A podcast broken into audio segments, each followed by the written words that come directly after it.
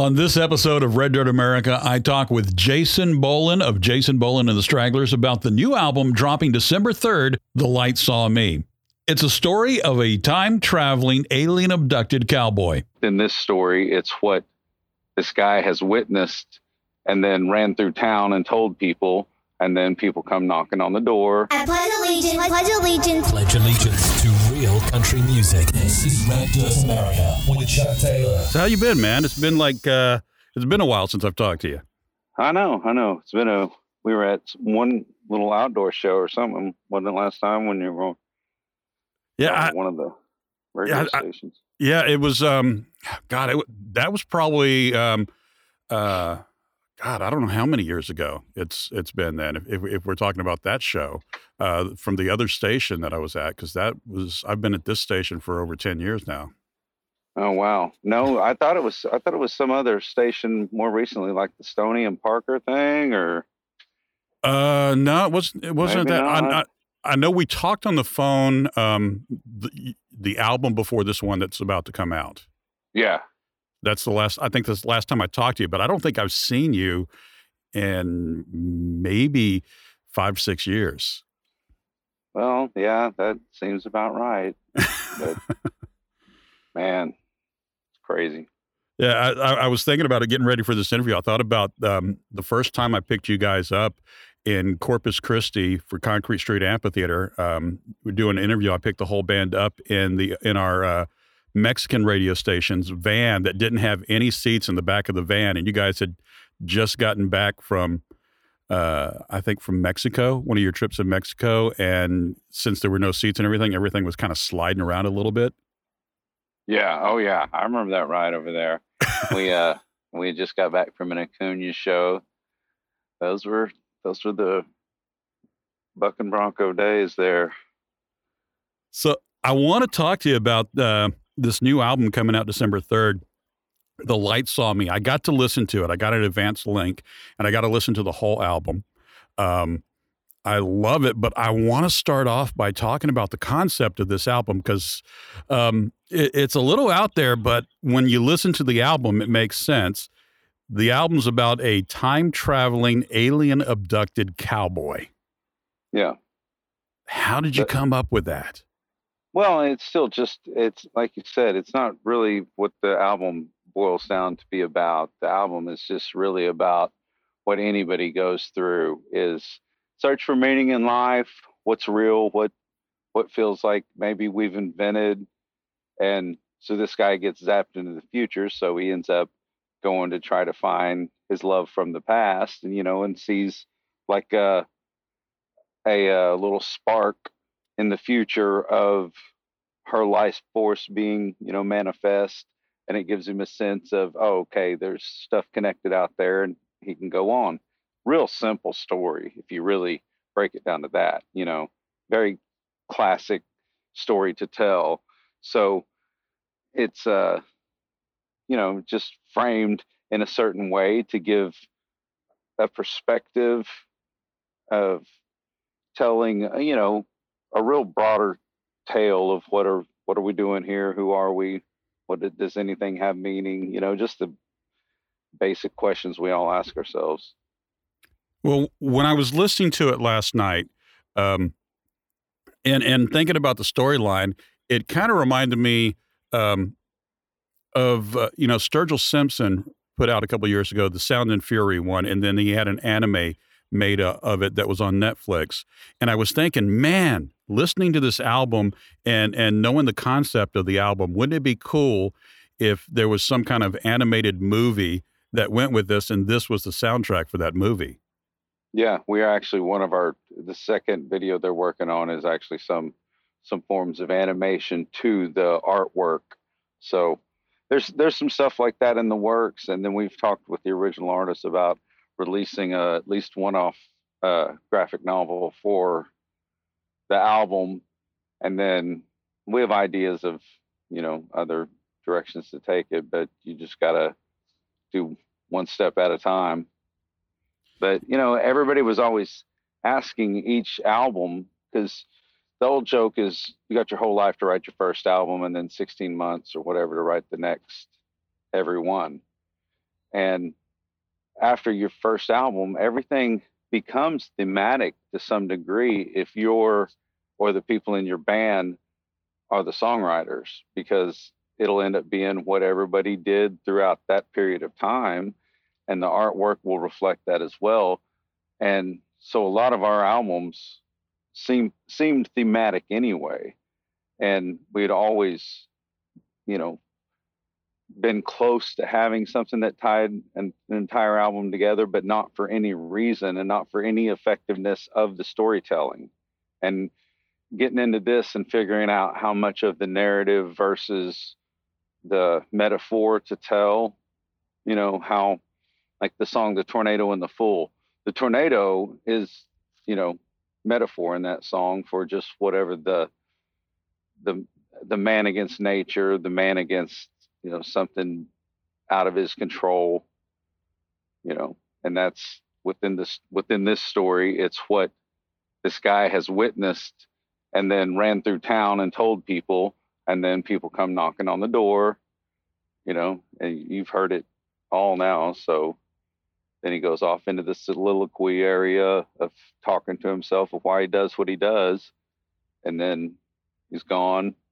And there's nothing really about as you've heard, the the UFO encounter, so much of the alien abduction, as especially when it comes to when he gets zapped into the future. It's just the narration by Ken Layne, the host of Desert Oracle Radio, came in and he's he's the narrator on the album, giving a, an overview of the transformative light experiences that people have had and that's what this turns out to be for this character is that he has an experience with the light and he's transformed by it he's also transported by it in this story so.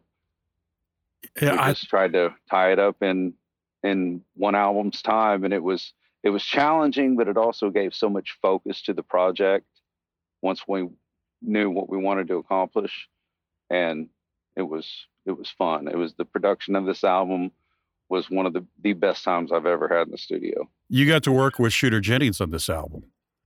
Yeah, yeah, we'd worked with him on Dark and Dirty Mile and right. had a blast. And then when we started talking to, with our management, who also, um, you know, there's two managers within their organization. One of them is Shooter's key guy, and one of them is mine. And they just said, "Hey, he love to mess with this stuff and see where it goes again. And I thought, well, there's nobody that'll get it any better.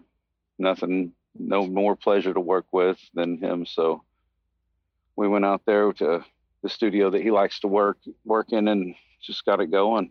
It was a lot of fun. Went went fast, smooth.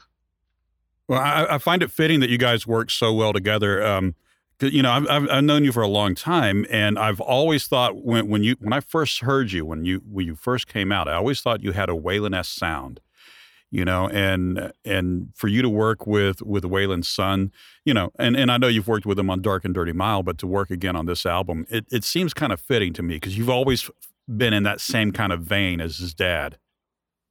Yeah, I think it's just it's just growly outlaw music or whatever you want to call it you know, it's uh, it's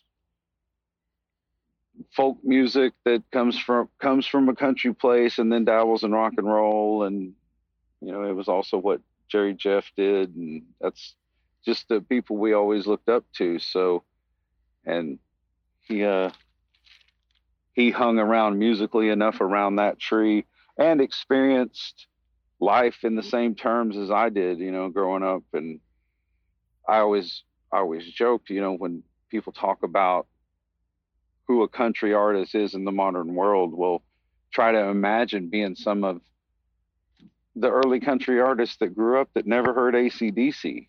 You can't unhear ACDC. Right. You know?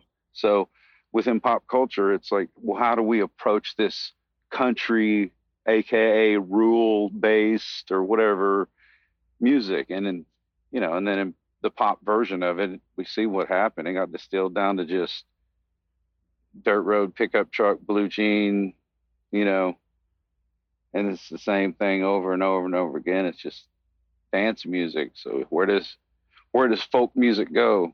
And this was just another small attempt to not not completely burn down the house and completely change musically what we do as you know me and my band so it's just trying to find another way to keep ourselves interested and strike up a conversation about something fun And and you have a uh, you have a tribute to uh, your old mentor, uh, Bob Childers, on here. Yeah, yeah, you know, since the beginning, we've tried to always include a song by one of the songwriters as we got going. That were the the real inspirations and the encouragement to do what we do. And we've always tried to put something either by Randy Crouch, Bob Childers, you know, a couple of the guys that that really inspired inspired us to continue on like within this within like what are you doing as a contributor to legacy of folk music and especially the legacy of folk music coming from oklahoma so uh, that song oddly enough was one of his better known songs and because of that we all you know you're always trying to mine the the b-sides that nobody knows so we we had played that song a few times live here and there, but uh, for the most part, had never recorded a version of it. I don't think there's a live version out there that I know of. And it fits so perfectly. It's actually, in a way, it's the climax of the story when her eyes are closed, but still they held the light, the light being the life force of his wife from the past, and realizes that, I mean, that would be the point within that character, I, I, I guess that when you were like, well, I guess that was me, that we realize that there's meaning, you know, and that's a that's another thing I took from Bob Childers, and I was just talking about this with my wife the other day, and that was about how all of his songs are love songs.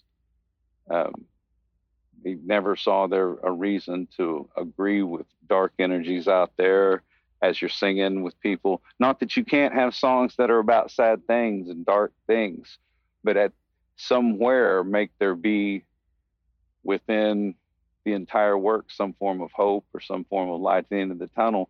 Otherwise, you just you're out there singing along with people, you know.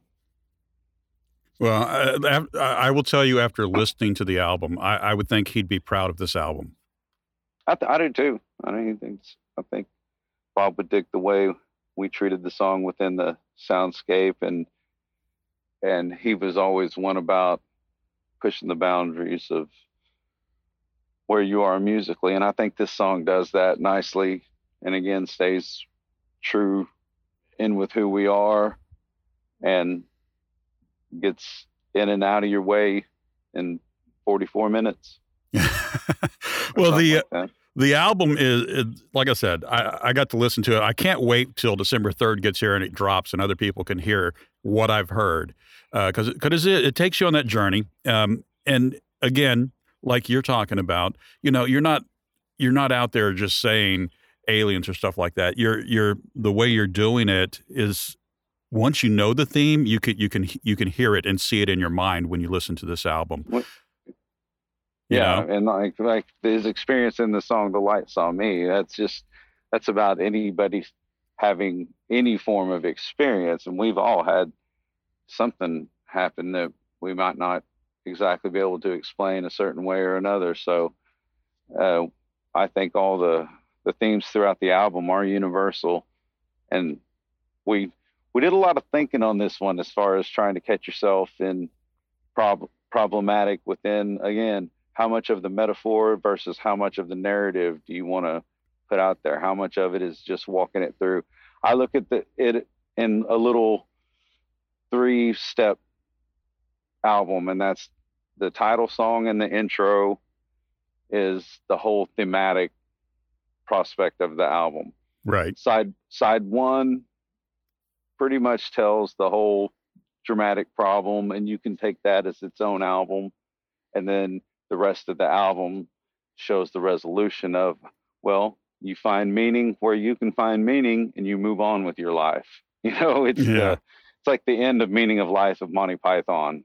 Like, oh, here, be nice, eat some healthy foods, and exercise. Go outside. You know, it's pretty simple. And, and uh, what a great reference too, uh, Monty Python, probably one of my uh, my favorites. I I love the stuff Well, I'm glad do. I could trash the quote there. Probably, you know, that wasn't even close. But you know the part I'm talking about. I, I know exactly what you're talking about. So the the light saw me is the first single that's out, and uh, it it definitely feels like uh, kind of a nod to Hank Williams as well. yeah, it, it definitely has that play on words within the the crisis that we all go through of search for meaning. You know, it, it collapses down on itself of how we are as humans, as far as this story we tell ourselves of who we all are and where we're going, and these these stories of information that we that we basically live out, and it collapsing on itself at points points when it becomes something becomes so real that absolutely feels surreal you know all the whole world happening at once in one moment you know and that's this transformative light experience that the narrator also refers to other people having it and and their effects and he even does call out uh, hank senior so Yeah. Like like I said, listening to it, you know, there's so many different things that I come away with. I even um and and you may not even go there, but when when I listened to it, I thought about you know how we're all coming out of COVID, out of these last two years that that we've kind of been in this one place, and we've we're we're on this transformative journey to this other place because nothing in the world's going to be the same after COVID happened, and I kind of felt that listening to the album as well. yeah that was that was a i don't know i mean it was just a coincidence i think the reason the reason it could happen the, the thing that happened was covid. We were we already were rehearsing this material when it happened. But what happened was a crisis came about that brought to the forefront the same questions we all have which are you know no one kno- no one really knows anything. We all have beliefs and we all have faith. And but for the most part like we look out and we see a, a wider world than people had and a wider world view that people we, we like to think you know tended to have in the past. Now we're we're looking forward and what all what all else is out there. You know there's there's a underlying theme of that but again just trying to tie it down into accessible everyday songs at the same time. And the the whole point when you anytime you tackle any kind of weird subject and that's even if you wanted to make a song funny especially which is a weird thing to go into or not funny but topical and right. you know wry sense of humor kind of song or something when you go into that you you walk a really weird line in in folk music of how you want to present it present yourself and and take it in whatever take it in once you take it out there and record it and give it to people then you are going to you are to play that forever so uh, you always want to make sure if you go into some of those subject matters that you don't lean too hard one way that you feel one day or another you know yeah. you know we so i like discussing the broad the broad concepts because i think the acceptance of the concepts being very broad and vague and maybe we don't all understand completely what's going on is the the really interesting part ultimately so Absolutely, absolutely. So let me get into a, a couple of different questions. Um, I want to ask you this, and I, I've I've thought about this a lot when I was trying to put together some questions, and I w- I've always wanted to ask you this: What's something you get wrong almost every time you do it? Because we all do something wrong. I mean, we, if our wife's around, we know we do something wrong. But what, you know, what, what what do you get wrong every time you do it? uh what do I get wrong every time I do it? Trying to think. See, I make pretty good coffee. Uh, I don't. Mm, What would your wife say you get wrong every time? I don't know. I'm pretty good. Hang on. we can figure that out. Hey, what would you say that I get wrong? Things that I do.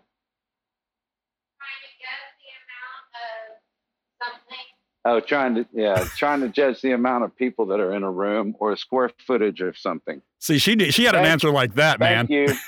well, but yeah, but she's right. It's just something I couldn't think of, and yeah, and I've said it and admittedly, and she's not calling me out or anything. That's I can't judge square footage very well or the amount of people in a room or the you know sometimes like that. it's like I don't know, they're 500, 5,000. I don't know. And there's maybe 750. I've gotten I've gotten better at square footage. You know, I think I can judge it a little better now. But Uh, they always say measure twice, right? Cut once. yeah, yeah. What's the uh, the dumbest way you've ever been injured? Uh. I, I'll go ahead and call this dumbest. I'll call it most lapse of being a intelligent walking around human and therefore dumbest because I'll just I'll go ahead and cut out like any time that I was enhanced or impaired. We'll say that. Yeah, let's cut all that out. Yeah. Okay, so uh, when we were doing live at Billy Bob's, uh, I was in the studio, and it was one of those long, multi-chambered, dark studios, and I hadn't shut the vocal booth glass door the whole time I'd been in there, and this one time I did, and we had been working and working and working, and it was finally just you know, in the studio, especially vocally, it's like, okay, there's a time to quit. Right. And then, and then, uh, uh, they, they'd say, come on in. And I, I just reached down and grabbed my drink and took like two, three full stride hard steps right into one of those soundproof glass doors and knocked out my two front teeth. Oh, And yeah, yeah, it was, it was not fun. And that's, I will call that the dumbest way.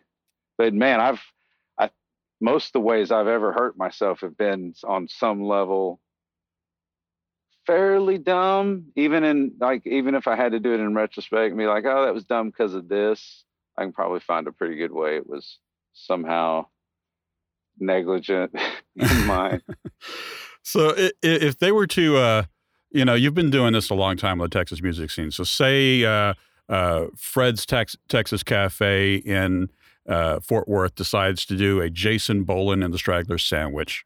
What's going to be on that sandwich? Uh,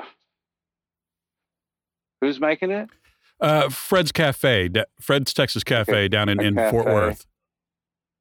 Okay, so I I don't know what all my food options are. I'm assuming like, am I building a burger here? You're, building, you're building your what whatever kind of sandwich is the Jason Boland and the Stragglers sandwich. We'll, we'll call it the Straggler. yeah, um, pastrami on rye, probably with some deli mustard, you know, and then you can flip back and forth between the Reuben. Yeah. Yeah, Okay. I And think a pastrami on rye. Pastrami on rye. That's the Straggler. Yeah, yeah, and you know, it's a good old beef sandwich. And it's a standard, right? Yeah, yeah, I like it. I like a good rye bread and like deli mustard and onions on it. Or if you get the Reuben style, you can get it, you know, with the dressing. Oh, and you got to get the sauerkraut if you're doing it Reuben style. Yeah, All right. Last. Russian style dressing. there you go. Last. I'm hungry. Thanks, man. You're welcome. I'm glad I could help out. So, last question, and, uh, we'll end the interview on this last question. What song changed your life? Hmm. Uh, I hate I hate to be real with it, you know, when you're just really talking about it. And I'll throw in a little addendum to it, but uh, it's this is the truth. Probably Copperhead Road. I think it was just a at the time of my life I heard it as a kid. It was to where I thought no chance anymore for country music or anything like that bending away. And it just it also exposed it not just that song, but it that was the song that helped expose that there's way more of an underground out there than I I thought, well, if the radio is not playing it, then how you know, it must it can't exist. And then it songs like that when you would come across them. So now that was a big one. And then the addendum to it is that part of it was it the Great Divide doing it. Mike oh wow! And just their their version as a again as a kid of saying, what's these guys? You know, they're like in cowboy hats and why aren't you know? It wasn't anything straight straight laced or real. Uh, it wasn't too pleasant and too civilized. It was a bit more rocking and a, you know a bit more raw. And I think it that song and their version, and not not to say anything bad about the Steve Earle version. I loved that too. It was just when when you say a song that did change your life, and then you hear it now, and you're thinking, oh yeah, like Sweet Home Alabama, great song, bro. And but it's it's true. It's just at that time I'll never unhear that tune and think, okay, there's there's hope. There's hope for things. Well, hope, hopefully somebody listens to one of your songs one day. Maybe maybe the light saw me, and they think the same thing, and they think that that song's going to change my life. Yeah, hopefully, you know, I like to think that every every song could have the the weirdest, smallest meaning. Sometimes, like um, the last album, "Hard Times Relative," just that title track song. You know, it's just a little wouldn't mistake it for something else kind of story. You know, I think, you know, it's got a nice little chorus. And then that wrap up ending of that song is just, you know, the point of the whole whole song. Not every song. It's become this infectious thing to make every song this giant sing along, bounce along hit or something, rather than some are touching in this way. Some are a little funny. Some are dance songs, you know, and it's just we have all this gray area to play with within Western music, and everybody needs to just keep trying to play in that area in their own personal ways as much as they can to make it all sound as different as we can. Well, the album comes out December 3rd, and this is definitely one people should pre order. Um, it's like I said, I listened to it last night, and I was just uh, I was moved by it. I'll, I'll, just I'll just leave it at that. I was I was moved by it, and uh, I'm looking forward to other people getting to hear this album. Thank you so much for taking some time to do this. Thanks for having me, Chuck. If you enjoyed this episode of Red Dirt America, make sure you like and subscribe so you won't miss any more episodes. And if you'd like to, leave a review. We'd greatly appreciate it. Thanks, and we'll see you down the road.